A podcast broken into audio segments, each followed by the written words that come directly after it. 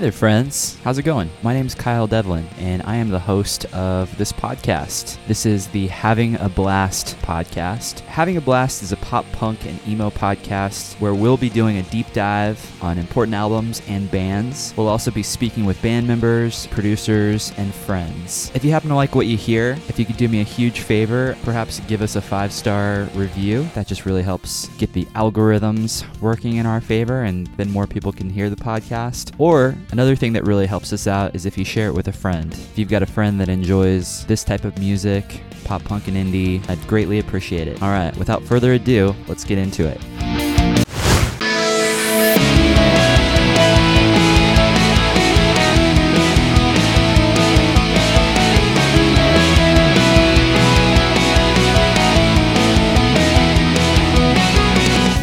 Hey there, friends. Welcome to the show. I hope you all are doing well out there beyond podcast land. Tonight, I am excited. I'm going to be debuting a new format for the show called Nostalgia Fridays.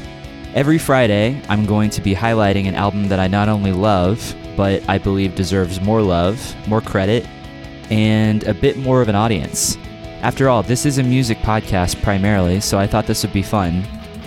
Perhaps you've already heard of this band that I may be highlighting, or maybe you love this album already and it's been a while since you've given it a proper spin in your car with the windows down. We're approaching summer, so it doesn't hurt to have some of those lesser known hidden gems available. I'm going to start with the year 2000, great year, and I'm going to work my way up all the way to the year 2020, last year.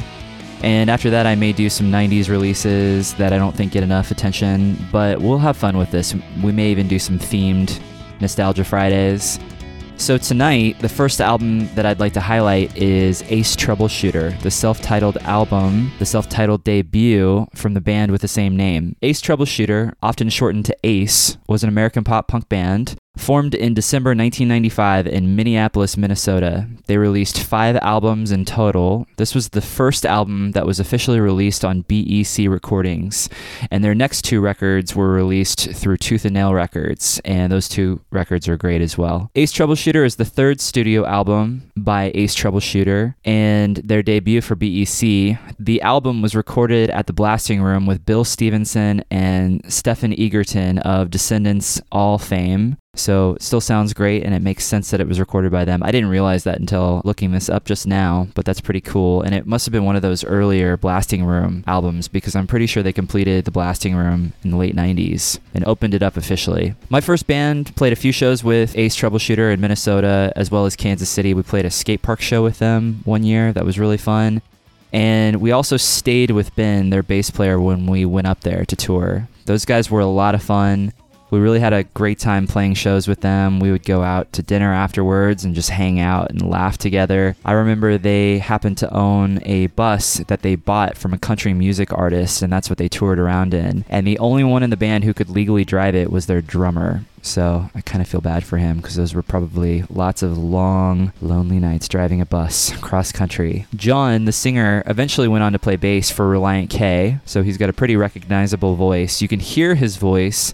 He sings on the Relient K song Let It All Out on the mm-hmm record, and his voice really complements Matt Thiessen, so they were always doing the harmonies live, which was really cool. Ace Troubleshooter, their first record is a really fun, fast, punchy pop punk record that kind of came out of nowhere, and it makes sense that it was recorded at the blasting room. The guitars, the vocals, the drums, it doesn't sound like a record that's 21 years old. It's one that I revisit often, and I think you should check it out if you haven't heard it before. Mm-hmm. This is the first song off of the album, the album opener. It's called Southeast 101.